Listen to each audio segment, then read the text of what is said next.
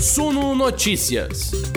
As notícias que afetam os mercados do Brasil e do mundo, comentadas para você. Olá, investidores! Chegamos na sexta-feira, nessa semana que deu o que falar, hein? Teve jogo do Brasil, é verdade, mas teve uma volatilidade daquelas no Ibovespa. Se ontem o Ibovespa subiu quase 3%, entusiasmado com a possibilidade de uma reforma, ou melhor, de um furo no teto de gastos não tão grande quanto se anunciava, hoje o mau humor pegou firme no mercado. Os papéis caíram lindamente, só umzinho sobrou, eu vou falar um pouquinho mais dele que está movendo as expectativas do mercado? É a mesma história, é a política, é o risco fiscal e hoje os olhos dos investidores se voltaram para Fernando Haddad, o ex-prefeito de São Paulo, ex-ministro da Educação, está como mais cotado para o Ministério da Economia, ou Ministério da Fazenda, como deve voltar a se chamar. Ele participou de um encontro hoje na Febraban e os highlights, os destaques do que ele falou, você vai conhecer aqui na nossa live. Inclusive entender por que, que estes destaques puxaram o Ibovespa tão para baixo hoje. No final das contas, na semana, meio que o 0 a 0 ali, uma altinha bem discreta. Eu estou esperando, inclusive, a sua avaliação. Você que está junto com a gente no ao vivo, tem a oportunidade de votar aqui na nossa enquete. Eu quero saber se você acha que Haddad, se, se Haddad seria um bom ministro da Economia, se tem condições. É sim ou não? Deixe seu voto e também, claro, a sua avaliação aqui no nosso chat. Se você está vendo o nosso vídeo em outro momento, não está mais com o chat ao vivo, deixa aqui nos comentários as suas impressões, eu também quero saber. E se você está junto com a gente nas plataformas de áudio, vem participar da nossa conversa. O link para ver esse vídeo, para você poder deixar seu comentário, está aqui na descrição. E olha, esteja você no YouTube agora, ao vivaço, em outro momento, ou nas plataformas de áudio também de manhã, de tarde ou de noite, não se esqueça, senta o dedo nesse like, por favor, para fazer com que essas plataformas todas espalhem o nosso conteúdo. Inscreva-se aqui no nosso canal também, você pode seguir o Suno Notícias, ativar o sininho para receber as notificações. Sejam todos muito bem-vindos. A sexta-feira chegou, às 19 horas da sexta-feira também chegaram e junto com elas as informações do Suno Notícias. A gente começa em 10 segundos logo depois da vinheta. Thank you.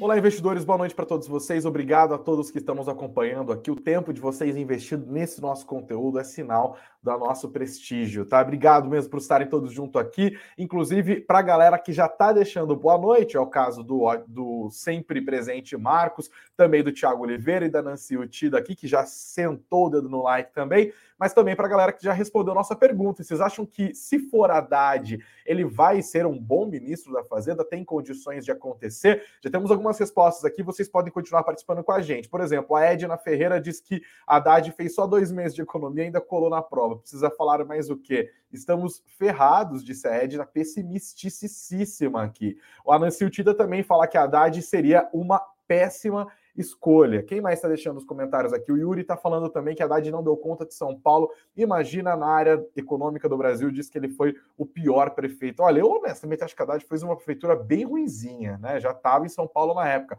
Mas pior prefeito, Celso Pita, não sei, não. O ranking de pior é sempre mais disputado que o ranking de melhor, infelizmente, tá? Deixa os comentários também aqui do Bruno Siqueira, que está pedindo um pouco de moderação ele diz que Haddad é muito ponderado, que acha que o mercado está exagerando, que ele vai ser um bom ministro, com certeza, melhor do que foi Paulo Guedes. É isso aí, vão deixando os comentários sempre civilizados, por favor, a gente vai fazendo juntos essa discussão. Por que, que Haddad é o foco do mercado nessa sexta-feira? O que está rolando tanto? Gente, Hoje, o Fernando Haddad, que é cotado e tem despontado nos últimos dias como o mais cotado para chefiar o Ministério da Fazenda, só para explicar rapidamente para quem começou a prestar atenção nisso recentemente, no Brasil, o ministério que cuida da economia e tal sempre foi o Ministério da Fazenda, tá? Uma questão histórica e tal, português de Portugal, essas coisas.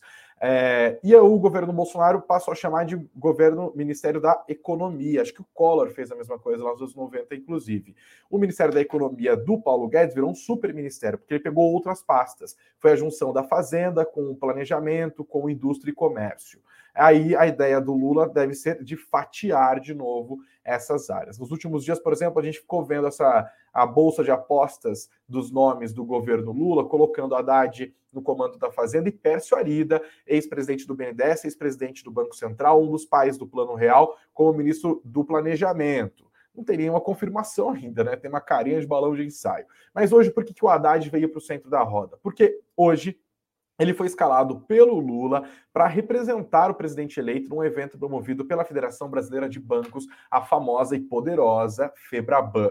Ou seja, era o Haddad fazendo uma espécie, uma espécie de pré-estreia, sentado com o PIB ali, por isso o mercado apurou os ouvidos para conseguir ouvir o que o talvez, quem sabe, futuro ministro da Fazenda tinha a dizer. Por que, que o Lula não foi? O presidente eleito se recupera de uma cirurgia na garganta que foi feita no domingo. As falas do Haddad, como eu disse, eram bastante aguardadas. Afinal, essa era a oportunidade do mercado medir a temperatura do discurso e também as disposições políticas e econômicas do novo governo. Mas Haddad tinha que se equilibrar, era uma tarefa difícil, porque afinal, se ele fala como potencial ministro, ele ainda não fala como ministro de fato. Ele também, claro, não pode atrapalhar as negociações políticas que aparentemente estão bem truncadas lá em Brasília pela aprovação da PEC da transição. Só para relembrar, o governo é, apresentou, aliás, o governo eleito, né, a equipe de transição apresentou um anteprojeto para se basear, para que, se, que no qual deve ser baseada essa PEC pedindo uma licença para gastar calculada em cerca de 200 bilhões de reais, que inclui 175 bilhões de reais do Bolsa Família, mantendo o benefício nos atuais 600 reais e colocando mais 150 reais por criança de até 6 anos, que são dependentes de beneficiários, e também tem outras cocitas mais ali, 175 de Bolsa Família, mais é, cerca de 25 de outras desvinculações do teto, aí seria um furo de 200 bilhões. Por quanto tempo? E tempo indeterminado. Aí as negociações passaram para ah, os quatro anos do governo Lula, ah, os dois primeiros anos do governo Lula, ah, só o primeiro ano do governo Lula. As respostas ainda não foram dadas e o mercado, claro, está em polvorosa. Ansiedade para saber quem de fato vai comandar o Ministério da Fazenda está muito alta. E aqui a gente pode destacar o discurso do Haddad, que durou cerca de 30 minutos hoje, entre as coisas que ele disse e as coisas que ele não disse. Vamos lá? Primeiro, olhar para as coisas que Haddad disse. Ele pontuou que o Brasil precisa de reformas para melhorar o sistema de crédito. Ele falou muito sobre crédito. Isto é, ele defende o aumento da concorrência entre instituições financeiras e que isso deve baratear os empréstimos. Ele também criticou o spread bancário, disse que ele tem diminuído nos últimos anos, mas que o spread bancário brasileiro ainda é um dos maiores do mundo e disse que o Brasil, sob Lula, vai avançar em acordos internacionais, principalmente com a União Europeia. Ele também disse que o Lula apresentou uma determinação clara a respeito de uma reforma tributária, que essa reforma deve acontecer em 2023, logo no primeiro ano do governo, e que o governo eleito tem como base a boa reforma, a boa proposta de reforma tributária que já circulando pelo Congresso há um bom tempo do tributarista Bernard Api, que basicamente é simplificação tributária, junção de impostos sobre consumo, é, e outras coisas mais ali. Essa proposta já está circulando há um tempo e há alguns anos e ninguém levou ela adiante. Então, se for isso, parece ser um bom começo. Ele falou, inclusive, que essa reforma tributária seria apreciada em duas etapas. A primeira, voltada para gás, para impostos que incidem sobre consumo. A segunda, focada em renda e patrimônio, ou seja, pode mexer no vespeiro ali do imposto de renda. Haddad também falou sobre fiscal mas não falou o que o mercado queria ouvir. Ele disse sobre o teto de gastos, essa regra que reajusta as despesas do governo à inflação do ano anterior. Ele falou que o teto de gastos não conseguiu inibir a piora do gasto público. E por piora, aqui ele não está falando só de gastar mais, mas de gastar com má qualidade. Ele falou que o orçamento precisa ser reconfigurado e disse também que o debate sobre uma nova âncora fiscal, que pode vir a substituir a regra do teto de gastos, deve ser feita, mas por questão de prudência, só em 2023, não fazer isto agora.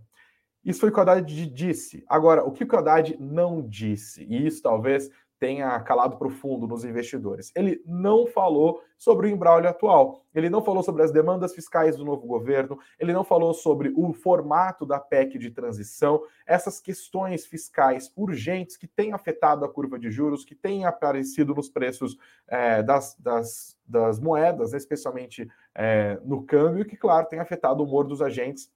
Afinal, fica difícil você se posicionar comprado ou vendido em uma ação qualquer, num cenário de tamanha instabilidade, porque a gente não sabe qual é o tamanho do risco fiscal e quais serão as soluções que podem vir a ser apresentadas para melhorar a nossa relação dívida-PIB. Aí fica difícil você chutar quanto que vai estar tá Selic, porque você não sabe como que isso vai se transformar em pressão inflacionária. Essa bagunça, toda essa volatilidade tem aparecido nos preços nos últimos dias. O silêncio de Haddad falou alto e a reação do mercado foi bem ruim. O Ibovespa já abriu o dia hoje apreensivo, com perdas de per perto de 1%, foi acelerando essa queda e no final do dia recuou 2,55%, terminou a semana nos 108.977 pontos. Na semana, o índice de referência da B3 acabou praticamente no 0 a 0, uma ligeiríssima alta de 0,10%.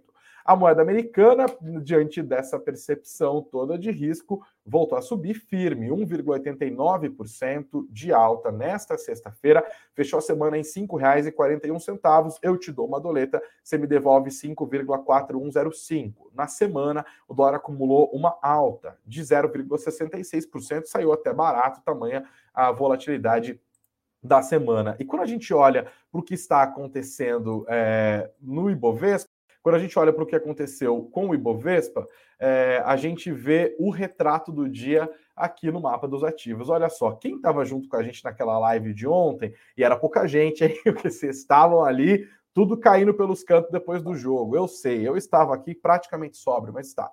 É, e a gente viu o Ibovespa inteirinho verde todos os papéis subiram, porque ontem o mercado estava embutindo nas expectativas a aposta de que esse furo no teto talvez não fosse tão grande assim. Hoje, as ausências do discurso de Fernando Haddad acabaram afetando as expectativas. O mercado teme que Haddad seja alguém que tem ideias demais, né?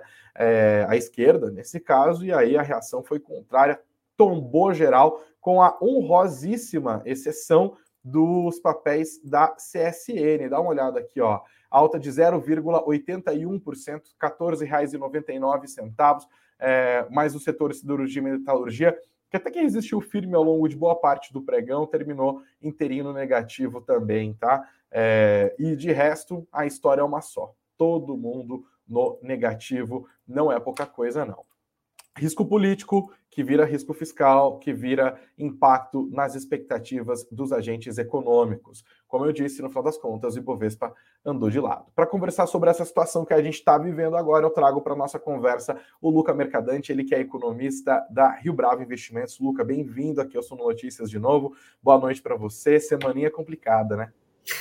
Uma boa noite. Semana complicada, pelo menos o Brasil jogou muito bem ontem, então Deu pois é, a boa notícia isso. foi o Richarlison. É, boa notícia foi aquele golaço do Richarlison.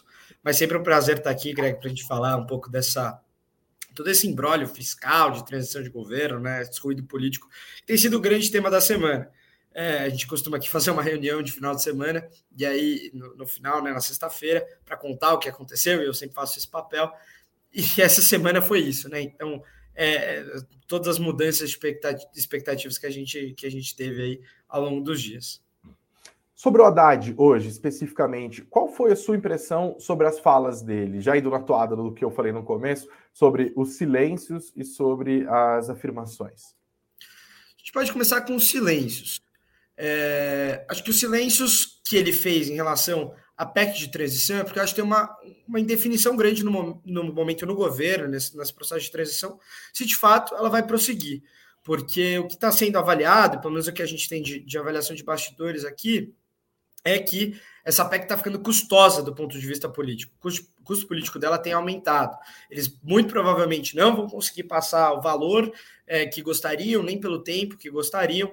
Então, é, o que ficaria, o que seria possível de ser passado é alguma coisa ali mais próxima das das PECs alternativas, né, tanto a do, do quanto aquela que foi colocada pelo Alessandro Vieira, são valores bem menores, limitados a um ano, já pensando é, num, numa necessidade de fazer uma, uma discussão de arcabouço fiscal no ano que vem. Então, acho que ela fica mais distante daquilo que se esperava. E aí, acho que um ponto, um ponto que a gente tem visto é que pode ser que a estratégia mude. Tem um caminho mais judicial para tentar liberar esses gastos para o ano que vem é, que pode ser o caminho do governo. Acho que esse caminho judicial ele é bastante incerto, ele depende de uma, de uma atuação do STF também, tem que fazer um pedido de injunção, né, que foi um julgamento que foi feito lá em 2004, numa proposta do Eduardo Suplicy, e aí você conseguiria usar essa, essa jurisprudência que deu lá atrás o nosso Supremo Tribunal para liberar esses gastos. Mas os gastos que eu estou falando são só os gastos do Auxílio Brasil.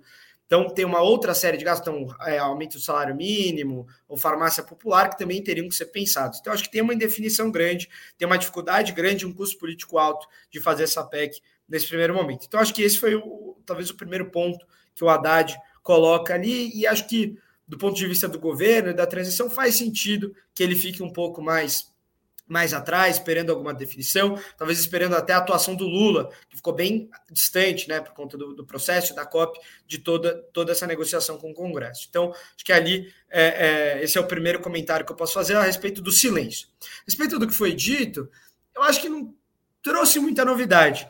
É, acho que uma coisa positiva é a reforma tributária, é, falar dessa necessidade de reforma tributária, mas o Haddad, em geral, continuou falando com as mesmas questões que, que, que, o governo já, já fala há bastante tempo. Então, fala dessa questão dos, dos, dos créditos, do, de usar o Estado, e ele não fala isso de forma clara, mas deixa ele subentendido de usar o Estado como indutor de crescimento econômico. É, então, acho que não, não traz uma novidade, é um discurso que é um pouco pior, e eu acho que o que acaba pesando mais é que o Haddad talvez não tenha feito um discurso para agradar o mercado. E se ele é o grande, é, o grande é, cotado para assumir esse cargo de ministro, de ministro da Fazenda, ele deveria, talvez, o, o mercado esperava que ele fizesse essa, esse, essa centralização no espectro político, vindo um pouco mais para um lado que agrada mais o mercado, que é, é um pouco mais preocupado com o fiscal, e ele, de fato, não falou disso, simplesmente falou aquelas coisas de responsabilidade fiscal que vão ter, que tem que estar junto com responsabilidade social, que é o que já está sendo no, no sendo dito no governo desde o começo da campanha, ou desde meados da campanha. O que a gente precisa agora são de coisas mais concretas, posicionamentos mais concretos a respeito do teto de gás, a respeito da possibilidade de um novo arcabouço fiscal, que de fato vai ter que ser discutido. Acho que ele faz algumas críticas ao teto de gás, são até críticas razoáveis, por exemplo, essa questão da piora do teto é uma coisa que é bastante discutida mesmo, mas é fato que o teto de gasto teve importância para controlar a trajetória de dívida, para impedir que o Brasil vivesse né, numa, com uma dívida é, descontrolada, e a gente sabe os problemas que isso tem, enfim, tem, tem é, problemas que acontecem em cadeia, né? Então você aumenta a dívida, você aumenta os juros, você diminui o crescimento, você aumenta ainda mais a dívida e por aí vai. Então, Sim. os gastos sociais, a responsabilidade social para de ter espaço. O dólar aumenta, a inflação sobe, tá? o juro real sobe. Então, é, economia, essas coisas nunca são muito diretas, elas têm é, vários efeitos em cascata. Né? Então, acho que esse é o, essa é a grande preocupação que o mercado, o mercado tem com essa fala. Não, nada muito concreto. O mercado parece tá exigindo algumas sinalizações concretas de que o governo vai ser responsável fiscalmente e vai é, falar, fazer de fato aquilo que vem falando desde o, ali de meados da campanha. É, não adianta criticar o mercado e precisar desse mercado para financiar uma dívida cada vez mais alta, né? O jeito vai ser juros mais altos e menor capacidade de investimento, inclusive. É, eu queria saber a sua avaliação sobre a figura do Fernando Haddad. A gente sabe que a demanda do mercado pelo nome da, do Ministério da Economia, do Ministério da Fazenda, ela tem crescido nos últimos tempos. E Lula já tinha sinalizado em outros momentos, ainda durante a campanha, que ele tem predileção por um nome, por um perfil mais político. Quando o Lula assumiu o seu primeiro mandato lá em 2002, ele optou por essa fórmula, né? Ele pegou um político do PT, o ex-prefeito de Beirão Preto, àquela altura eleito deputado federal é, Antônio Palocci, mas colocou bons nomes técnicos do ministério. É o caso do Marcos Lisboa, por exemplo, com quem o Haddad, inclusive, tem uma relação de bastante proximidade. Né? Eles trocaram várias cartas na revista Piauí. Eu lembro que, que eu comprava avidamente aquele debate que rolava lá. E agora a gente está vendo o nome do Haddad emergindo. Como que você enxerga esta figura política? Tem algum tipo de sinalização é, se ele for eleito? E se houver uma sinalização, ela sinaliza o quê? Bom, é, vamos lá, acho pergunta difícil, né? Então, começar falando da figura do Haddad que você falou é, ao longo da, da, introdução ali, que eu estava escutando aqui de canto, é uma coisa que acho que a gente tem aqui. O Haddad pode avaliar o Haddad de duas formas, essas são as formas mais fáceis, especialmente quando a gente está olhando do ponto de vista econômico. A primeira delas é com a Prefeitura de São Paulo, como foi essa gestão, como ela foi do ponto de vista fiscal. E aí eu acho que o Haddad talvez esteja neutro até ali para o positivo. Se você olhar as contas públicas e como elas, se comportaram durante esse período aqui para São Paulo, foi uma gestão ok. Tem um processo ali de renegociação de dívida, isso deve ser considerado também para fazer análise, mas em geral, acho que foi uma gestão do ponto de vista fiscal, eu estou falando aqui, ok. Acho que tem todas as outras questões que valem também ser discutidas, mas acho que não, não é o espaço.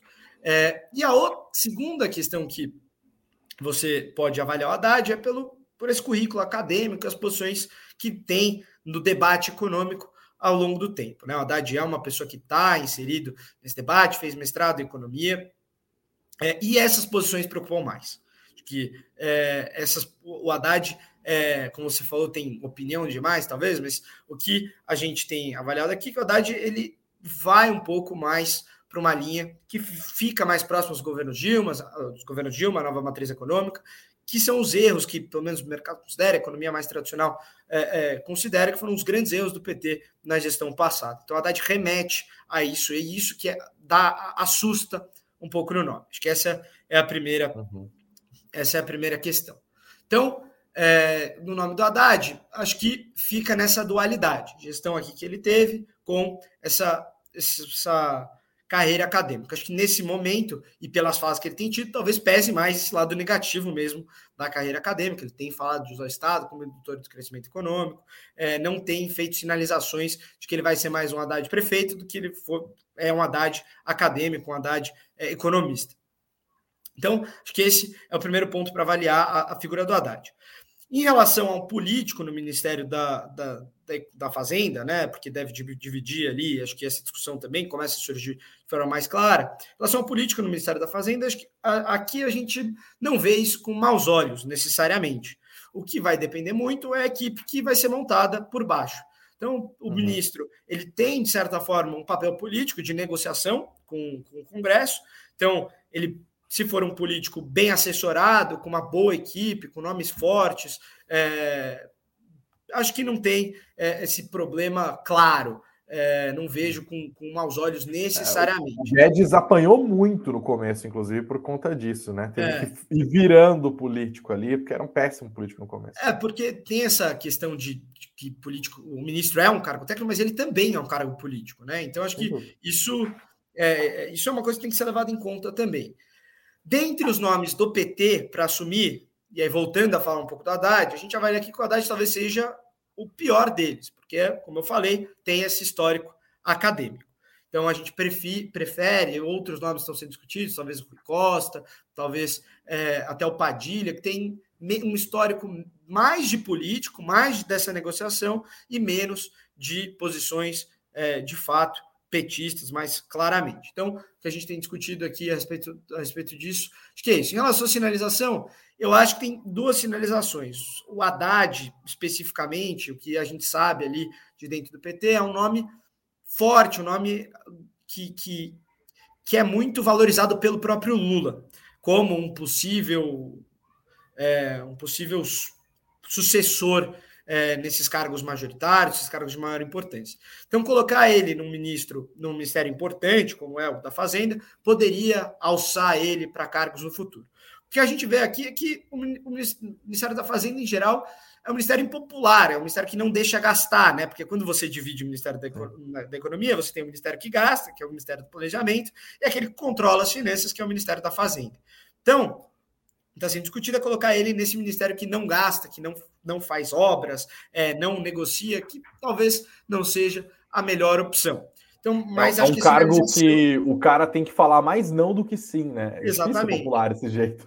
É, é difícil ser popular. Você tem que barrar as ideias legais que estão sendo pensadas nos outros ministérios. Então, eu acho que, que a ideia de colocar a sinalização é de colocar o PT num ministério importante, colocar no ministério-chave, talvez, da, da, do governo, e acho que, que esse é um movimento político ali dentro, tem, tem, teria que pensar, entender a estratégia do próprio PT, mas acho que colocar o Haddad ali talvez seja, é, é, enfim, não quero dizer um tiro no pé aqui, porque a gente nunca sabe, mas parece não ser talvez a resposta mais clara é, para alçar ele como sucessor.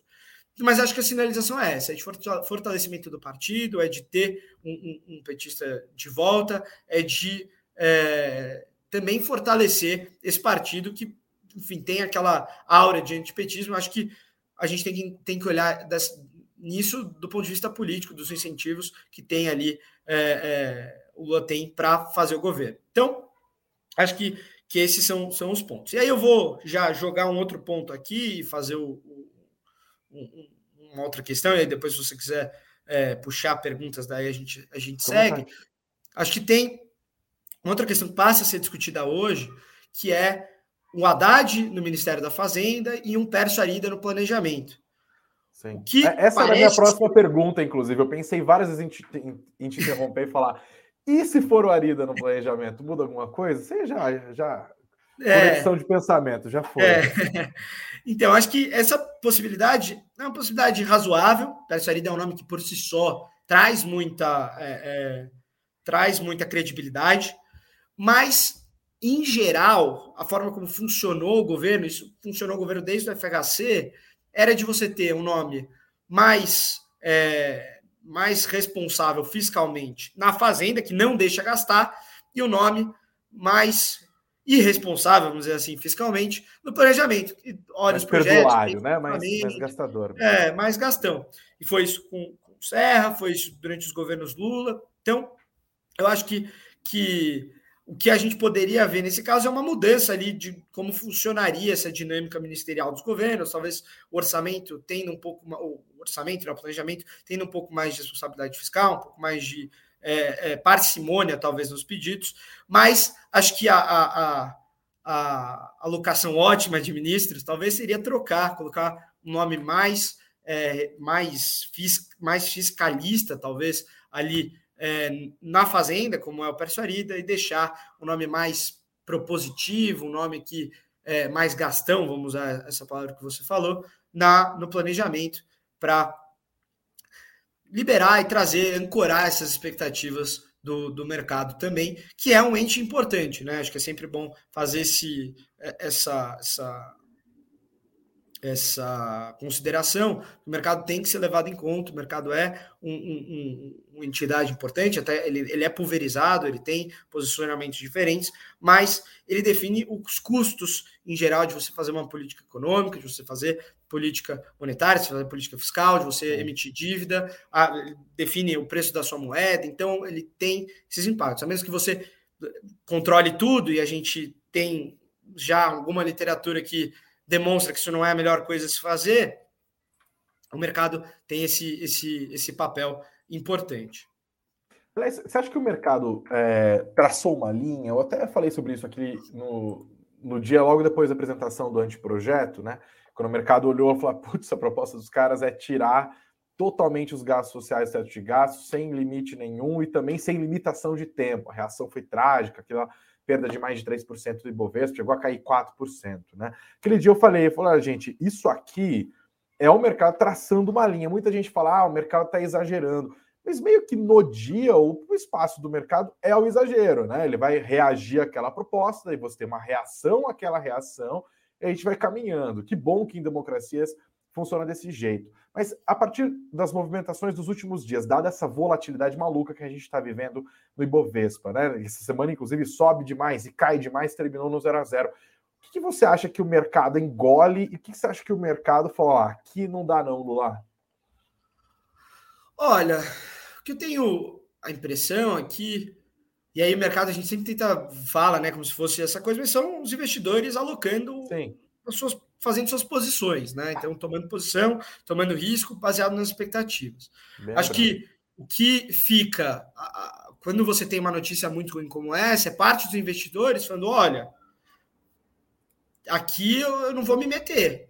Tenho medo de entrar numa posição como essa, é, porque a gente pode lá na frente é, ver uma situação muito pior os ativos começam a ficar caros, né? Então a situação uhum. piora, aquele mesmo preço que você tinha já talvez não reflita é, é, de verdade a expectativa que você tem sobre aquele ativo. Então, uma economia vai crescer menos a longo prazo, também afeta o crescimento das empresas. Então, eu acho que o mercado ele trabalha menos com mandar mensagens, ele acaba mandando, mas ele trabalha mais olhando para as suas posições. Então, fala por preço, né? Por preço, como você está esperando que aquilo aconteça. Acho que o que parece que, e, e, que a gente conversa dentro que os investidores estão bastante preocupados com as possibilidades e sinalizações que a gente teve até aqui. O que se esperava e se esperou ao longo de boa parte da campanha que Lula fosse na medida com que é, é, a campanha fosse avançando, chegasse cada vez mais próximo da eleição, moderando, apresentando propostas mais de centro, propostas que remetessem mais claramente à, à, à, responsabilidade fiscal. Isso não aconteceu da medida que se esperava. Acho que até ali, logo depois da eleição, teve alguma melhora, investidores estrangeiros acabaram ajudando um pouco, o mercado ficou um pouco melhor, ali os indicadores melhoraram um pouco, mas conforme a gente vai é, é, passando o, o, o tempo, a gente só tem notícias de sinais ruins. Então, de que a abertura de gastos vai ser permanente, vai ser grande. É, talvez agora a gente não vai, mais, não vai discutir, não se fala ainda muito claramente a respeito de reforma tributária, não se fala é, claramente a respeito de outras reformas, uma proposta de arcabouço fiscal que é muito importante nesse momento, porque é fato que o teto de gastos perdeu a credibilidade. Então, é, é, é, algo que também tem que ser discutido a partir do ano que vem. Não, e já ia ser discutido, independente dos governos, é bom a gente lembrar isso também. É, precisa ser discutido e não tem uma proposta clara. Então, acho que quando a gente junta todos esses sinais ruins, sem sinais positivos, o mercado olha e fala: olha, a gente está indo para um caminho em que esse preço aqui começa a ficar caro. Então não está mais valendo a pena a gente estar tá, é, posicionado. Isso aconteceu com ativos mais específicos também. Petrobras perdendo valor, expectativas de intervenção maior, é, o Banco do Brasil, bancos estatais em geral também perdendo, é, também perdendo, caindo, né, os preços caindo. Então acho que essa é, é esse um pouco esse sinal que o mercado dá um sinal de que a expectativa não é positiva. Luca Mercadante, economista da Rio Bravo. Luca, obrigado, viu, por ceder o espaço nessa sexta-feira aqui para a gente. As portas continuam abertas sempre. Bom final de semana para você. Muito obrigado, Greg.